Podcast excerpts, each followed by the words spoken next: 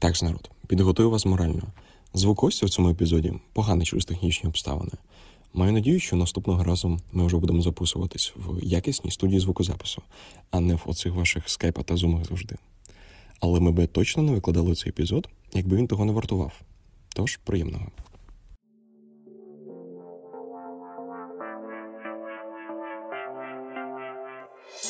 Привіт, народ! Я Денис, і це подкаст Конструктив.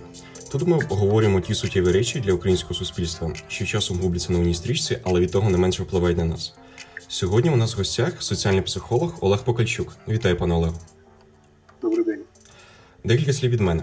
На фоні протестів Білорусі мені здалося, що важливо не лише обговорити сам політичний контекст тих процесів, а й зрозуміти, як протест влаштований і як він працює. Це буде ключовим питанням нашої розмови. Будемо говорити про психологію і протестувальників, і керівників протесту, і тих, проти кого вони вступають, влади. Як вони думають, які помилки допускають, та як виграти цей двобій. Будемо згадувати білоруський кейс, український та далі, як спаде на думку. Гість у нас відповідний. Пан Олег розуміється на поведінці людей у соціальних групах і навіть таких великих соціальних групах, як НАТО протестувальників, тому що він автор ряду наукових робіт про соціальні страхи людей, політичне лідерство та політичну еліту. Тож, перше питання вам: є якийсь сценарій чи шаблон, за яким плюс-мінус завжди накопичується та вибухає протест? Протест це достатньо інстинктивне явище, воно, я би сказав, до певної міри дитяче. Виникає, виникає з того, що людині щось не подобається. Дитині не подобається каша, яжемать значить, включає відповідні репресивні механізми, дитина плаче, потім доходиться до якогось консенсусу або, або ні. Тобто суть протесту в тому, що він точно знає, чого він не хоче, але ніколи точно знає, чого, чого він хоче. Крім того, е, ми зі словом протест завжди пов'язуємо, як би сказати, певні вуличні вуличні акції і ем, публічне, скажімо, фізичне волевиявлення. Насправді е, протестний настрій як такий, людині притаманний з маличку, як я вже казав, а групова протестне дійство, воно, як правило, виникає тоді, коли дійсно накопичується якийсь механізм нереалізації тих бажань. Вони не завжди реалістичні.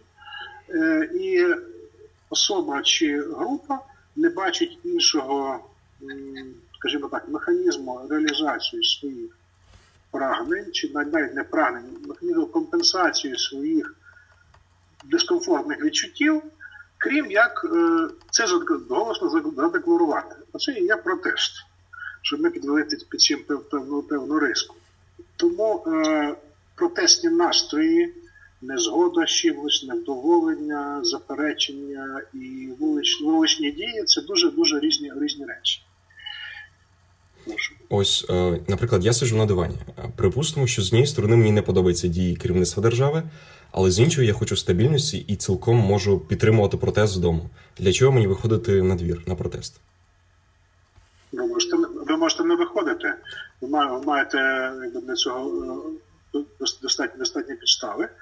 Але якщо у вас є товариство, якому ви хотіли би сподобатися, які, скажімо, розділяють ваші побутові життєві і політичні цінності, то ви складете їм компанію.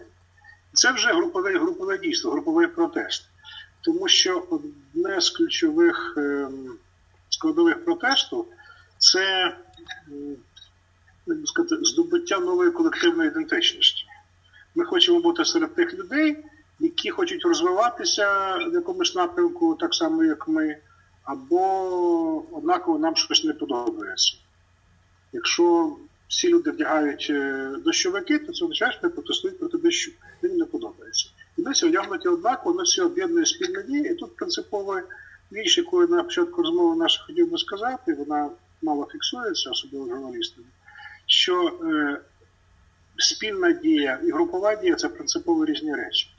Люди дуже часто поводяться подібно і е, схоже, але групова дія. Е, має в кінці мати якийсь матеріальний результат, якийсь вислід. А протест він самодостатній.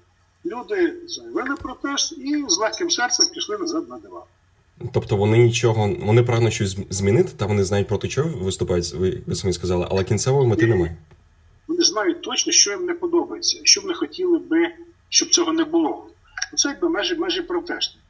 Ми ми не хочемо там цього президента, ми не хочемо того президента, ми не хочемо цього, ми не хочемо цього. А що ви хочете? Ну, це вже інша розмова. Давайте значить, порахуємо, чого ми хочемо. Значить, Всього і багато. І протест завжди простіший. І потім протест це завжди молодіжне явище. Це ну, нормальне нормальне явище. Молода людина, яка не протестує, вона така досить ялова. Тому це ще й вікове до, до певної міри, причому незалежно від біологічного віку. Люди, які там, скажімо, ініціювалися до політичного життя в 2014 році, може бути 50-60, але ментально відчуває себе молодими людьми і протестують. Це для них нормально. В них є біологічна потреба в цьому.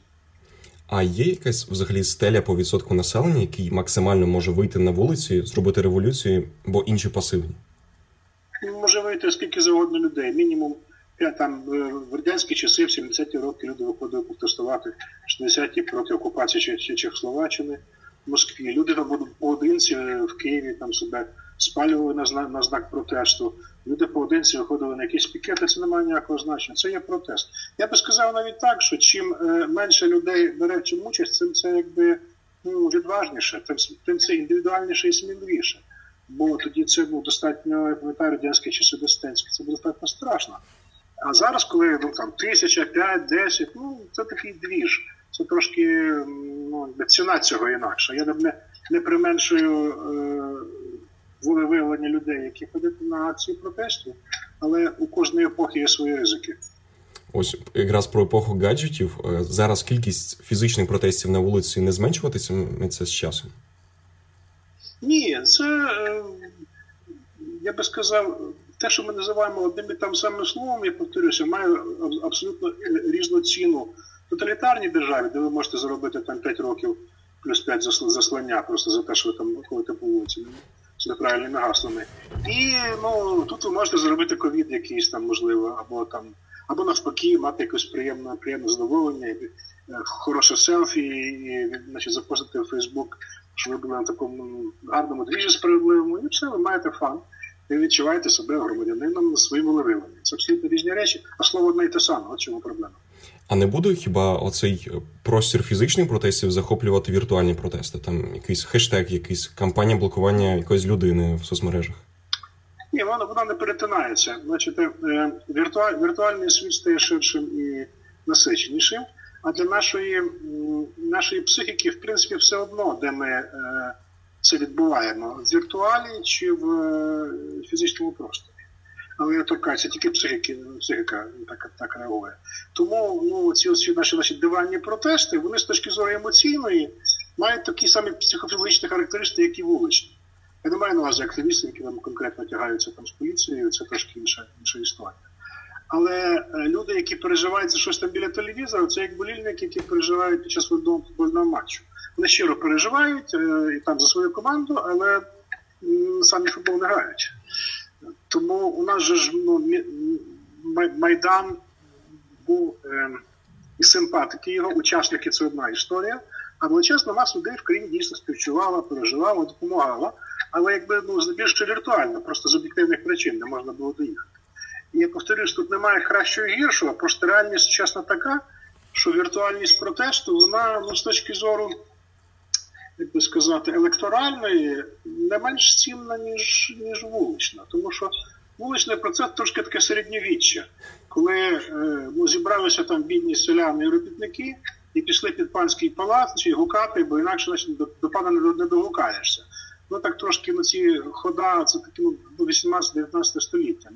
Значить, немає ні газет, там, ні, ні, ні, ні преси, нічого. Ніхто про вас не знає, і в інший спосіб заявити про себе немає, крім як вийти на вулиці з якимись плакатами, значить, принести транспаранти, бо в інакший спосіб про вас ніхто не дізнається. Тому я думаю, що ця опція буде існувати, вона людей є потреба в цьому.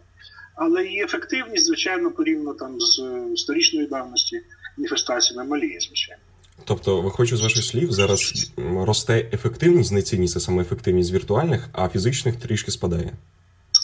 Тут 21 е, століття, тут саме поняття ефективності е, розпадається на кілька абсолютно різних складових, які між собою не перетинаються. Е, якщо ми згадаємо першу там революцію на границі, зараз голос називаємо, яка теж не революція, але так красиво назвали, нехай нехай буде. яке було гасло геть Масола і Кравчука. В результаті Кравчук руками студентів скинув Масола, порішав свої кадрові питання. Хлопці теж дістали по сатисфакцію, всі увійшли в історію, всі значить, хороші благородні люди, пересварилися між собою, як має бути далі. І от от і сталося. Це, Тобто е, кадрове питання Кравчук значить, з Масолом Масолом вирішив. Е, кожна кожна такого роду протести дозволяють е, владоможцям з допомогою вулиці вирішити свої кадрові питання. Колись е, Макарович Кравчук казав покійному Чорноволу В'ячеславу Максимовичу, що він прийшов до нього значить, з проханням що від Народної ради якийсь там закон прийняти чи щось таке. Він Макарович був, ще в принципі лояльним до цього довіржа, бо він розумів, що як не дурний, що ну, майбутнє буде таке. Він каже Чорновол, ну каже, ви мені підіть хоч тисячі три людей під вікно, щоб я сказав, значить, більшості, ну бачите ж народ же ж хоче, я ж не можу, отож, значить, щоб отож якось воно отак. Тому е, це е, люди вирішують свої питання таким чином. А що відрізняє успішний протест від неуспішного? Ну, якщо на, на протесті нікого не вбили і не покалічили, він вже успішний. Я вважаю так. Якщо немає фізичних збитків і всі якби отримали свій він-він, е, то ця якби ну, гра відбулася достатньо достатньо ефективно. Протест ніколи не є самоцінним. Він завжди є вуличним демонстратором якоїсь більш складної інтриги. Те, що люди, які беруть цьому участь, ставлять перед собою якісь прості задачі, або емоційні, або релігійні, або політичні, е, це не означає, що немає інших задач. Як я вже казав, е, відомі історії з Леонідом Макаровичем, який на Чорногору. Завжди якась ну, інша задача, яку потім учасникам протесту пояснюють, що ну це знаєте, це ж ми досягли, здобули. Зазвичай пояснюють вже постфактум, да? Ну, кому як? Хто дуже настирний, тому пояснює. Та хто кому не треба, то і так добре. Тепер розглянемо протест з трьох ракурсів. Перший з ракурсу народу, протестувальників. Чому відносно мало людей виходить на протести? І чому так важко загітувати вийти на вулицю? Люди не ходять, бо не вірять. І статистика показує, що воно, ну як би сказати, саме по собі не є інструментом але може бути супутнім додатковим інструментом для тих людей, які дійсно на щось впливають, які можуть застрахати е, учасників якихось вищих розмов, бачите, воно вулиця, а хочете, вона у них наподіє. Або там ще щось зробить, або там, а завтра мільйон прийде. Ну, воно вам треба, значить, вибори там через якийсь там час вже. Ну, а що воно? Давайте якось торгуватися. Ну, давайте, значить, ну, давайте. А народу ж пояснює, там, як вже ідіть вже звідси, ідіть, якось там. Тимошенко казала е, на банку, там засіли російські снайпери, значить, я сама їх бачила, так що вже йдіть звідти, бо вони всі перестріляють. Це ж Україна безключно ще була. Тобто домовилися там на горі собі, а все люди, вже йдіть, значить, з Богом, дякую. Ваше питання вирішили, спасибі. Наскільки ймовірність збільшується чи зменшується? В якій динаміці ми йдемо? Чим далі від незалежності, тим тим частіше чи тим менше протестних? Ну, я думаю, воно десь десь константно. Е, Частотність наших протестів вона е, накладається на таку ще пострадянську міфологію, що не міфологію, а історію, що протест це щось таке, ну знаєте, от дуже якесь сміливе явище. Ми зараз стикаємося з тим, що дійсно люди, які виросли в вільній країні, в них ну, протестне вуличне виявлення це така норма. Вони ходять і протестують це, це в порядку речей. Так вся Європа так живе. Сполучені Штати і Канада. А якими є загальні критерії чи умови, що протест міг переважити ці шальки терезів на свій на свій бік і здобути перемогу? Чому вона б не полягала? Повалення диктатора, підвищення зарплати, перевибори через фальсифікацію? Які зірки повинні зійти, щоб революція виграла? Я я кілька параметрів не, не, не банальних спробую назвати. Перше, е, революції ніколи не стають не пов'язані зі зниженням матеріального рівня населення. Ніколи. Це марксистська вигадка, брехня, яка була пов'язана з моралізацією пролетаріату, але завжди революції стаються тоді, коли починається трошки невелике покращення. Ну і не стаються, коли коли благополуччя в цілому хороше, тоді це просто протест. Тобто, значить, має бути трошки невеличкий підйом, щоб люди мали можливість ну, якоїсь своєї логістики, могли витратити на це власні кошти мали якийсь резерв до до існування до життя. Якщо люди просто ну не дуже там мають що їсти, і треба зараз працювати, і не до революції. Це все вигадки. Вони можуть бути терористами, вони можуть піти якесь там підпілля, але це зовсім інша історія. Е, потім е, повинна бути ідеологія, яка е, мусить мати не абстрактно-теоретичний характер, яка повинна бути для людей певним таким статутом бойової революційної організації, яка в простих і ясних термінах пояснює людям, чому не мають слідувати таким принципам, такій поведінці, такому лідеру беззастережно. Революція не передбачає ніяких рефлексій. Я би сказав, що таку річ, що демократія і революція речі несумісні. В демократичній е, країні революція неможлива, тому що люди, які виховані в умовах ну, різних можливостей, і можна так, а можна так, а давайте посперечаємося. Вони не звикли до підпорядкування. З одного боку, це добре, тому що це вільні люди. З іншого боку, не поняття немає ж таки дисципліна, тим більше партійна дисципліна. Тому революціонери з них, ну скажімо так, ну такі собі. Базуючись на власному досвіді та експертизі, які поради можна дати молодій революції, щоб вона таки виграла? Що обов'язково зробити, а що уникати? Вона повинна розуміти, що вона хоче. Вона повинна мати якісь реалістичні цілі, які можна досягнути е, наявними ресурсами. Тому що основне питання революції хто за це заплатить? Широкому сенсі слова. Реалістичні досяжної мети, наявність ресурсів, повинні рахувати, рахувати гроші і свої, і ті, які на цю революцію звідкись мають чомусь взятися. Тобто по, попередньо, попередньо мається на увазі прорахувати всі витрати, ресурси, які наявні. Ну так, ну да. Ну, ні, тобто розумієте, що це ну, все все коштує гроші. Революція в тому числі. Це все ну, такі поетичні дурнуваті вигадки е, романтики, які думають, що ну, воля віра, пісні, значить, вірші, вони там революцію спричиняють. Тому це грають гроші, логістика, ресурси, бійці, е, люди, які можуть жертвувати собою, е, люди схильні до, до насильства, люди розумні, які знають точно, як в ситуаціях поводитися, які точно знають своє місце в цьому бойовому розрахунку революції. І тут я ну я би сказав, що перший е, критерій революції це дисципліна і самодисципліна люди чітко повинні розуміти, а в якому значить, яке їхнє місце цій шарядзі революційній. Якщо вони штовхаються між собою в цій юрбі значить, з прапорами і хочуть бути попереду для хорошого селфі, це ніяка не революція, це комедія. Але цим скористаються якісь дорослі дяді або тьоті, і ну, скажуть дякую, ви молодці, ви революціонер. Давайте так, ну, нам гроші, а вам славу. От славу беріть скільки хочете. Тільки от нам бабло лишіть, будь ласка. Ну, не що ви ж ну, духовні люди. Нащо духовним людям гроші? Ну, нащо? Ну, не серйозно, подивіться на себе, ви прекрасні. Люди такі, цілуйтеся, кохайтеся, любіть, писайте душі. А там заводи, пароходи, фу, це таке. Віддайте. Ну, не не мажтеся все. Ну, така так революція у нас робиться. А чого уникати революції під час підготовки, під час самого процесу? Залежить на якому місці в цій революції ви знаходитеся самі. Якщо ви організатор і лідер, ви повинні дуже чітко організувати роботу свого штабу і бути безжальним безжальним вождем цієї революції, напевно, безжальним це з ключових рис. В першу чергу по відношенню до себе. Тобто е, революціонери повинні бути абсолютно самовідданими в першу чергу по відношенню до е, можливих збитків своїх своїх власних, а потім вже вимагати чогось від людей. Це друге. По-друге, треба ну, ну, берегти берегти своїх людей, вміти їх берегти. Е, вимагати від них всього, що що треба вимагати, але людей треба берегти. Треба це вміти. От, е, Третє, це якщо ви знаходитеся десь ну, на, на нижчому рівні учасника, ви повинні взагалі зрозуміти, що відбувається. Тому що, як казав колись в фільмі секретні матеріали, значить дійсно десь поруч, не там, де, де ви бачите. Е, бажано розуміти ну, справжній, якби, я зараз скажу цинічну річ. Нам треба розуміти вашу особисту вигоду і не тільки в матеріальному сенсі слова, політично і морально. По-перше, ви, ви вас не повинні використовувати в сліпу і в темну. Ви не повинні бути корисним ідіотом для когось. Це це основне.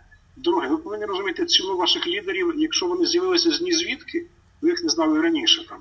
Так, так, фігак, і з'явився якийсь там вождь воздиха, десь з кущів, і раптом він чи вона прекрасна, і всі так починають казати, яка ж це людина?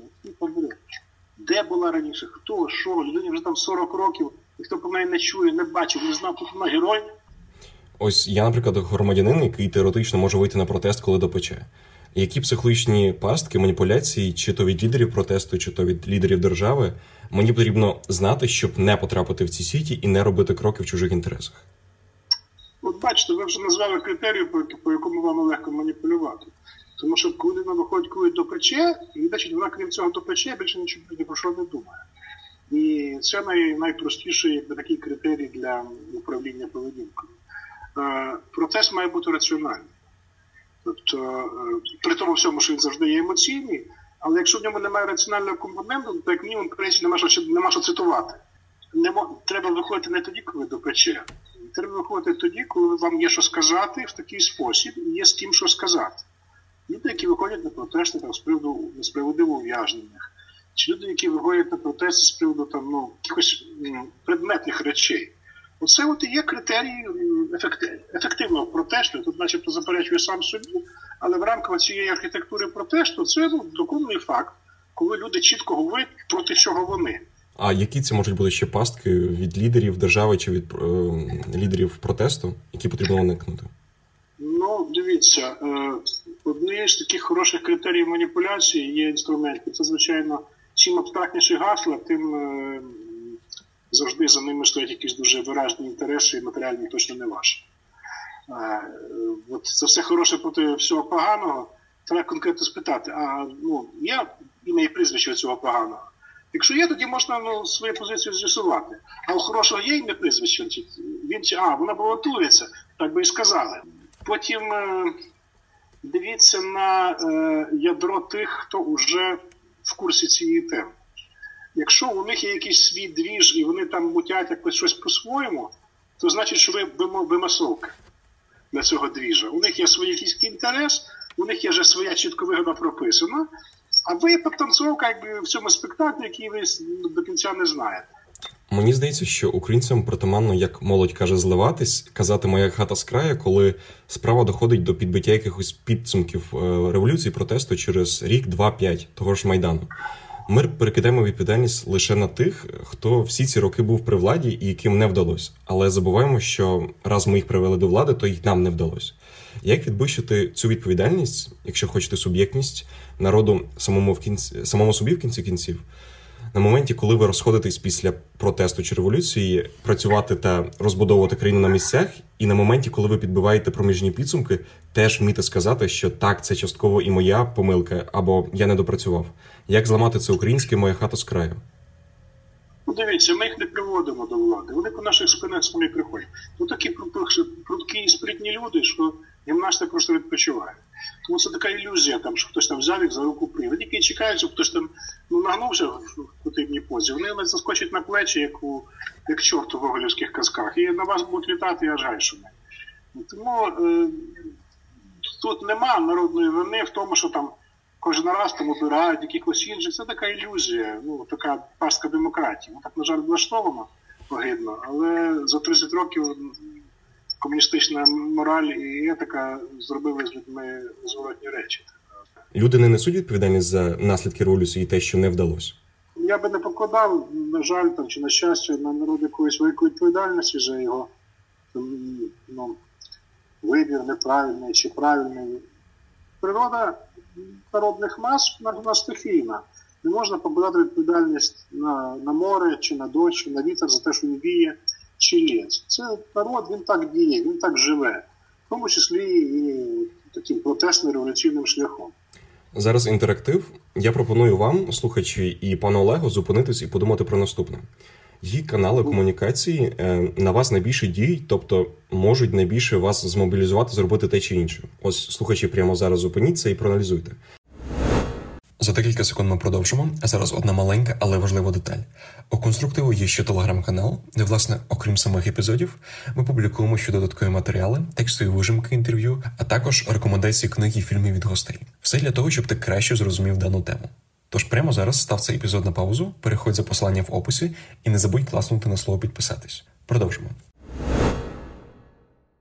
У нашому кейсі які найефективніші канали агітації на протест, е, щоб подіяти на народ? Прошу, пане Олего, розставте в порядку пріоритету від найбільшого до найменшого і поясніть свій вибір. Зараз я назву 5 штук і розставити. Тож, перше соцмережі, друге лідери думок, третє медіа, Четверте листівки і газети. П'яте бікборди. Е, ну, я би віддав основну буквально першості соцмережам зараз в якості каналу інформування. Бачите, психологія нас вчить, відповідно, там з Вигоцьким, що критерієм оцінки поведінки людини є вчинок. Тобто вчинковий підхід психології панує. Що це означає? Е, на цю на цю вудочку дуже часто ловляться дилетанти, е, які вважають, що змінити настрій людей або, скажімо, політичне уподобання це є результат ні. Результатом впливу є е, змушення людини до вчинку. І, наприклад, такі речі, як ендилворд, ну, взагалі вже ні на кого не впливає, крім як та рекламодавців і власників реклами. Ем, газета, ну да, для сільської аудиторії є регіони, де газети паперові ще читають. Це це теж є. Але я повторюся, справа не в каналі доставки інформації. Вони не є самі по собі інструментом впливу. Інструментом впливу є контент, е, що ви говорите. Знаєте, лідер думок для початку повинен мати власну думку. Якщо він повторює якісь нудні заложені думки, які сто разів вже хтось їв, ну це як мінімум не цікаво. Це може бути артистично, якісь там, ну милі, симпатичні молоді люди або не дуже молоді, вони ж таки верзуть поетично приємно. І як на них приємно дивитися, але не більше того. Е, в основі ефективного е, заклику має бути констатація того, з чим чи не згідні, і це більш-менш очевидні речі. Але от далі, друга частина цього заклику повинна бути, що ви що, що ви з цим робите. Не не фігурально там комуняку на гіляку, якось там, ну да, теоретично. Причому це говорять люди, які в житті курки не зарізали, як правило. Значить, Сам найбільш кровоженні значить, люди це такі, значить, жіноч, жіноч, жіночки значить, середнього віку, вони значить, всіх би повісили, задушили і розстріляли. А чому е, для канал для закликів для агітації краще соцмережі за медіа, наприклад? Він швидший. Зараз дуже цінується часу на секунди. Ну ви не взагалі живете три дні. Е, крім того, у медіа є завжди власник. У власника є хазяїн, а у хазяїна значить, є відповідно свої інтереси. І хазяїн каже власнику: отут, значить, сюди ходи, а сюди не ходи. А тепер поговоримо про протести з точки зору керівників протесту. Як керівникам протесту працювати зі страхами людей, вийти на вулиці і протестувати? Як найефективніше агітувати і таки змусити людей вийти? Ну, практика показує, що якщо ви людям платите, то вони дуже охоче виходять. Якщо ми говоримо про. А потім, звичайно, це видається за за неволевиявлення, особливо ну, для студентів це підробіток непоганий. Е, я так пригадую, що десь до ну, до кінця 90-х воно було якби. Люди ще ходили якби самі по собі е, в більшій мірі, а вже е, от Україна без кучми вже був певний перелом. Ще люди масово масово самостійно ходили після вбивства Гонгадзе. Це дійсно країну струсило. Але потім, коли почався вже двіж такий партійно-політичний, там де, звичайно, були мотивації такого більш більш ефективні. А як, окрім грошей, як переконувати на словах, які меседжі е, казати, що використовувати, які інструменти? Ну знаєте, з точки зору закликів, напевне, вже ніякі, бо якщо вона прийшла, то вона знає, що вона прийшла. А якщо ще не прийшла, якщо вона на дивані ще? Тільки тільки, тільки товариство, тільки ну, колективна дія. Людина є, як казав Аристотель, е, соціальна, соціальна тварина. Людина хоче бути з групою, хоче бути серед собі подібних і хоче отримати схвалення серед собі подібних. І якщо це якесь позитивне гасло, люди, які йдуть ну, відстоюючи цей позитив, вони підвищують самооцінку. Участь серед таких людей людині теж підвищує самооцінку, робить хороший гормональний баланс, вона себе краще почуває. Оце найбільш ефективний механізм. І коли є двіжі, коли є однодумці. А так, от, щоб там щось написати людині, вона там прочитала, проникнулася і пішла. Ну такого не буває надважливо зробити враження для людей, що цей протест, революція, вона така всеукраїнська, в деяких е, кейсах регіональний розмах має, щоб здатися реально більшими, ніж є насправді, і закликати таким чином приєднатися до більшості. І чи справді наскільки суттєвим для людей є цей психологічний момент бути з більшістю? Так, це це, це важливо. Ну, Я я про це казав кілька разів в нашій розмові. Це важливо, це є такий момент. Але в часи з інтернету і віртуального світу, е, цінність більшості теж трошки девальвується. Ну, більше, менше, ну, на 5 тисяч, на 7, ну там, ну туди-сюди. Воно вже кількість не так когось приваблює, як раніше. От, там, не знаю, початок 90-х, да, це от маса, маса народу, це дійсно маса народу, які там зв'язувалися між собою через знайомих і виходили знайомі, знайомі, знайомих, знайомих, знайомих. А коли ви вийшли знайомі знайомі в чаті, ну це якби такий тіндер, такий, знаєте, політичний виходить. Трошки інакше, інакша конотація всього цього, інакше воно звучить. Я повторюся, не, не можна жалувати поза тим, що час там міняється, але ну, інша епоха історична. А ми використовуємо термін 19 століття, початку 20-го. Тому воно не означає те, що означало раніше. І е, лідери лідери протесту, ви повторюся, вони повинні е, бути е, взагалі їх єдине з їхнє завдання з точки зору маніпуляції масами просто подобатися людям. От і все. Вони повинні викликати огиди, не повинні бути нудними, якось більш-менш зв'язно говорити, ну не, не путаючись в показаннях. Ви якби розумні люди, а говорити не вміють. А я на такі гарні, а краще вони рота не відкривали. Тобто пропаганду можна використовувати, навіть якщо вона брудна. Тобто це виправдано на ваших очах. Це окей. Пропаганда вже пропаганда ніколи не буває чистою. По-друге, пропаганда завжди є частиною державної політики будь-якої країни. По-третє, якщо якщо країна каже, що в неї немає пропаганди своєї, вона бреше. Тому е, пропаганда є завжди і скрізь. Вона завжди має такий характер вигадки, як всякі театр і драма, і завжди приваблює людей. От і все тут ніяких секретів немає. Для перемоги протесту необхідні сильні медіаресурси. Наскільки це життєво необхідна умова? Ні. Я парадоксальну річ скажу. Медіаресурси сильні потрібні, коли ви вже перемогли. Вам треба тоді тоді закріпляти свою перемогу, тоді треба розумно пояснювати, що ви натворили. І що ви далі з цим будете робити. Е, які у вас кваліфікації, які уміння, ви взагалі хто такі, значить, звідки ви взялися, ну, раз так вже сталося. І тут з'являється проблема, тому що далі, коли приходить проходить цей ремонтичний значить, е, шал революційний, люди починають задавати раціональні питання. Тобто треба мати відповіді. А коли кажуть, ні, ні, це все революція вона триває, тут значить значить вас дурять. Наскільки ви хочете, щоб знизили податки? Наскільки ви хочете, щоб підняли пенсії? Скільки ви хочете значить, отримувати платіжок за газ? Чому ви так хочете? А хочете, значить, ви будете там отримувати там більшу пенсію, але більше значить, податків? Не хочемо, а інакше вони працюють. Ну і починається розмова по суті справи. Вже. Е, І оце найбільш так, скажімо так, е, е, критично неприємна частина всякої революції. Тому що всі ж обіцяють все, а потім з'ясовується, що ну ресурси все ті самі, просто забрали одних людей, віддали іншим, але їх не побільшало, можливо, трохи поменшало. Але вимог, вимоги до керівників протесту все-таки вищі, коли вони приходять до влади, ніж до рядового президента? Ну, на якийсь момент вище, а потім люди розуміють, що вони такі самі. Ось після такого протесту одні окрилені, як на мене, типу, своїми планами і політичними амбіціями, а інші люди окрилені якимись надіями. Е, перемогою революції приносять їх до влади. Чи може взагалі ліпше сказати, що йти на вибори керівникам протесту, от не найближчі вибори демократичні, це зло? Ні, є є механізм, який має має все одно існувати. Ми говоримо про критику цього механізму і про його негативні речі, тільки тому, щоб ми не мали собі дурних ілюзій. Що не означає, що вони не, не дієві в принципі. Неможливо, неможливо універсалізувати політичний механізм до якогось там утопічного стану. Але можна зменшити збитки. Е, протести революції завжди очікують, е, що ну, буде якийсь приріст, так. з'явиться більше грошей, більше можливостей, більше.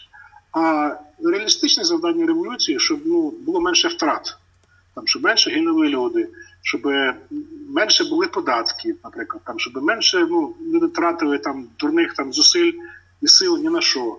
Оптимізація. Тобто це теж це теж хороший результат, і, на жаль, у нас е, такого ціле покладання української культури дуже мало. Ми завжди хочемо там щось прирости чимось, якимось там об'ємами і величинами з цим проблема. А тепер повернемося до того, що починали. Ми про Білорусь трошки згадали. Зараз у цьому контексті історія.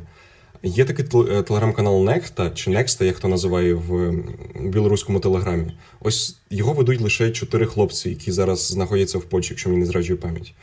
А і вони на цьому каналі відбуваються публіка... публікації про плани на протест білоруський, у котрій годині де збиратись, е, постійна координація дій мітингувальників, просування ОМОНу і так далі. Тобто кидають різні фотографії, відео з побиттями. Чи будуть протести майбутнього ставати все більш більш без так чітко видних лідерів, які кричать з трибуни телеканалів? Але ремарочка, це в жодному разі не означатиме, що організаторів протесту не буде. Ну, це така тенденція, починаючи з арабських весен. Ну, по цілому світу так стаються, коли виростає покоління, яке ну, не хоче бачити попередніх правителів, просто ну, не хоче. Ну, вона хоче жити інакше. От це, я би сказав, так, ну, таке явище природи. Там не обов'язково мають бути якісь вожді, які їх там значить, щось там якось виникають потім. Але це достатньо нове явище, принаймні ну, на нашому віку ми це бачимо перший раз. Напевне, але це не, не тільки Білорусь, не тільки ми, не тільки якісь попередні попередні історії.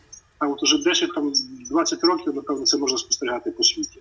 Там немає якихось виразних на самого початку лідерів. Якісь локальні ватажки, е, як завжди буває, але вони достатньо стихійні, і це тоді ну, діє, тому що харизматичний лідер він виникає завжди знизу, ніколи не приходить згори. Він завжди виникає знизу, але е, коли тільки він стає владою, харизма не зникає. А тепер з точки зору влади протесту. Які точки невідворотності для влади під час протидії протесту, що перейшовши ці червоні лінії, вона сама собі підписує смертну кару? Ну, маркер тільки один. Я навіть навіть не насильство. Насильство в залежності від міцності режиму може бути будь-яке. Ми бачимо Китай, Тяньаньмень, того, що подавили людей танками, і все, не кінчилося.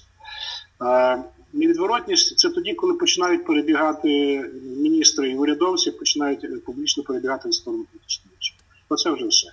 Не не, не, там, не армія, не ну, буває, да, якщо армія раптом бере і повстає, таке теж бувало, каже, ну знаєте, ру, румунський варіант. А, Чаушеску думав, що буде так, армія сказала, та ну нафіг, давайте зав'язано з цим. І в момент все кінчилося, тільки армія перейшла на бік народу. Е, таке таке буває. Тобто переломним, переломним моментом на Майдані був не розстріл на інститутський, а коли політики почали метатися з інш... в інший табір? Так, так. Да. Це це було для це, це було падіння влади остаточно, тому що ну, при при, при всьому драматизмі подій, про які ви говорите, е, тиранів і сатрапів ніякі жертви ніколи не зупиняли не розчули. Вони могли там могли вбити тисячі людей. І це би нічого не означало, якби влада ну, тримала себе зубами за самою себе. А так вона значить, здригнулася і почала розсипатися. Але тут правда тільки один пазл викілка, як воно сиплеться все. Тобто втеча Януковича, як ми знаємо, і, і і, Азарова теж, який міг по Конституції бути замість вона ввалила піраміду всю, і вони побігли, як таракани зразу значить, свої. Таке саме було помаранчевої революції, всі почали значить, ці оранжеві шарфіки на себе читати, і пхати на трибуну ледь не завалилося. Або тільки біля Юлії Віщенка постояв. Це все вже бачили старожі.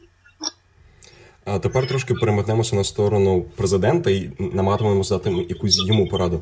Окей, як президенту, можливо, диктатору, коли все котиться з величезною швидкістю, тотальний капець, втримати за ниточку влади і щоб все минулося? Які правильні кроки зробити з точки зору вгамування мас? Ну, якщо якщо, якщо президент президента все котиться, я би не тримався. Це якби з точки зору навіть як би сказати, кінетики. Ну то виходитися з гори, якось скотіться собі в безпечне місце, і ну, це нормальний нормальний вихід. Як тільки ви починаєте якби, за щось схапатися, це все одно, що ви, наприклад, ви стрибаєте, наприклад, з дверей поїзда там, чи машини, не маєтеся вхопитися за якийсь стовп. там. Ну, і вам результат. Не треба хапатися. Якщо ви згрупуєтеся і переконатися правильно, то ви цілієте і там подряпаєтеся, і але так безпечно, якби злиняєте в собі безпечне місце. Це єдиний, єдиний рецепт для цих людей. Е, втримання влади ну, інший варіант. Ви можете завити кров'ю країну і репресіями, це теж можливо. Ну, це питання часу, значить, починає дуже годинник працювати на формування революційних мас. Оце еволюція з протестних мас до революційних. Це якщо стаються репресії і все-таки тиран втримується при владі. Тоді це питання часу, доки народ ментально або фізично озброїться. А владі обезголовлювати, звичайно, не в буквальному сенсі цього слова, лідерів протесту це ефективна тактика, чи постійний хаос буде ще гірше? Так. Ні, це ефективно, це ефективно, але тут я би це вже робота спецслужби. Е, е, залежить, як це робити. Бачите, в Польщі е, в часі солідарності значить, ці значить, спецслужби вкрали і замучили Ксьонза Єжи Попелушка. Він був активним там таким значить, харизматичним лідером протестних протестних рухів і так далі. Але в результаті вони зробили з нього святого і культову фігуру. На тактичному рівні це вирішує проблему влади, але на оперативному і стратегічному це веде до, до поразки. Тому що це люди переходять до до, до тероризму, до фактично до терористичних дій проти людей метод залякування. Якісь люди бояться, але потім вони оговтуються і все починається для влади погано. Так, зараз резюме підводимо риску і робимо резюме. Які три пункти з нашої розмови найважливіші на ваш погляд? Перший це е, чітко розрізняти протест і революцію, чітко розуміти ваше місце і ваші особисті завдання. Не тільки вам розказують, що вони ваші, а це значить лідер так сказав. Е, розуміти контекст завжди, що те, що коли відбувається якесь явище, треба проблему поставити в ширший контекст, що ви не маєте їх історичний контекст, вивчайте прецеденти е, українські, які були попередніх наших значить, е, національних рухів і так далі. Розумієте, що люди завжди останні там кілька десятків тисяч років не міняються по своїй е, біомеханіці і біофізиці поведінки. Все, що розкажуть про якісь нові ноу-хау, вже було давно і існує завжди давно. Просто називається новими словами. І я думаю, в основу в основу все-таки такого роду мотивації треба ставити мораль і етику. І це, напевно, найважливіше. Якщо ви бачите в протестному русі фальш чи чи в революційному відсутність етики, бо люди не, не розуміють різниці між моральною етикою. Мораль це як ви ставитеся до людей, яких ви знаєте. А етика це як ви ставите до всіх решт. У нас дуже погано з етикою в Україні. Ми з моралью, якби там більш-менше такі, ми люди достатньо моральні через культуру, через е, церкву. А з етикою у нас катастрофа. Тому, е, якщо ви бачите е, неетичність е, процесів, які відбуваються, вам розкажуть, що це там жертвування чогось, ну не ведіться на це, не будьте корисними ідіотами. Тепер Бліц, коротке питання, коротка відповідь. А кількість протестів знецінює значення одного конкретного протесту? Ні. Кожен один конкретний протест має в собі е, самоцінну вартість, але вона не така, як як це говорять політики. Це вартість індивідуального росту людини. Революції зазвичай е, досягають змін на краще у довгостроковій перспективі? І не просто досягають змін. Краще чи гірше це оцінкове судження, залежно від того, з якого боку барикади знаходитися. У чому спільність українських та білоруських майданів? У послідовності процесів Е, у тому, що все починається з романтичних мрій і закликів до насильства. А в чому головна відмінність? В тому, що ми живемо в різних історичних епохах, вони живуть в радянській добі, а ми живемо в капіталістичному суспільстві. Протест це скоріше добре чи погано? Протест це завжди добре. Завжди добре. Перемога протесту для вас це що? Це процес. Це е, означає, що ви приймаєте участь в чомусь тому, що робить вас кращим і моральнішим. І останнє дві-три найпоширеніших помилки влади у протидії протесту. Е, перше, вона робить вигляд, що це це придумали вороги за кордоном. І, значить, Друга, це теж влада починає брехати, що вона сильна, як ніколи. І третя, вона починає ну, обзивати учасників протесту якимись там різними словами, тобто відпозиціновується. Тобто розумна влада починає значить, душити в об'яттях, танцювати, запрошувати на чай, засідати за круглий стіл, ми ж всі там разом за це. Ну, а дурна влада робити. Так, дуже знайомі пункти. Ну, так, ми ж ми ж живемо в одній країні. Що робити? Ну що ж, народ, е, ми тепер всі чуть-чуть соціальні психологи і ще більше чуть-чуть розуміємо психологію протесту. Дякую за те, що пояснили, як світ влаштований, пане Олегу, і дякую за розмову.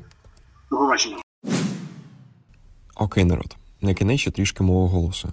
Перш за все, я сподіваюся, що після двох хвилин прослуховування звук гостя у вас уже не різав слух. І якщо так, і ви дослухали до цього моменту, то дякую вам. По-справжньому дякую. Щодо самого інтерв'ю, мені найбільше сподобалося дві штуки. Перше, це якась неординарність відповідей гостя. Тобто, коли я готувався, я очікував більшої банальщини у відповідях. Але те, що мої думки не справились, це круто. І друга річ це практичність порад, які давав пан Олег. Починаючи від того, що слідкувати за лозунгами, наскільки вони маніпулятивні і розмиті, закінчуючи тим, що слідкувати за активом, за серцевиною протеста, і слідкувати, чи в них окрема двіжуха, і вони вас не пускають, чи навпаки. І якщо варіант перший, то напевно раціонально буде помахати ручкою і піти додому.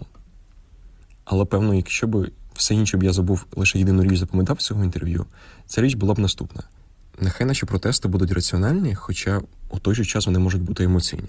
По-моєму, це концентрат всієї мудрості, яку нам передав пан Олег. Адже якщо ми знаємо, нами важче маніпулювати і ми озброєні. У конструктиві ми даємо тобі якісну аналітику для роздумів, але не нав'язуємо готових суджень. Тож висновки лише за тобою.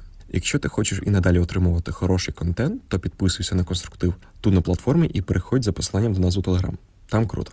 І ділись із друзями, критикуйте. А ще буду тобі особисто вдячний, якщо ти залишиш оцінку і коментар до цього подкасту от на цій платформі, де ти зараз слухаєш.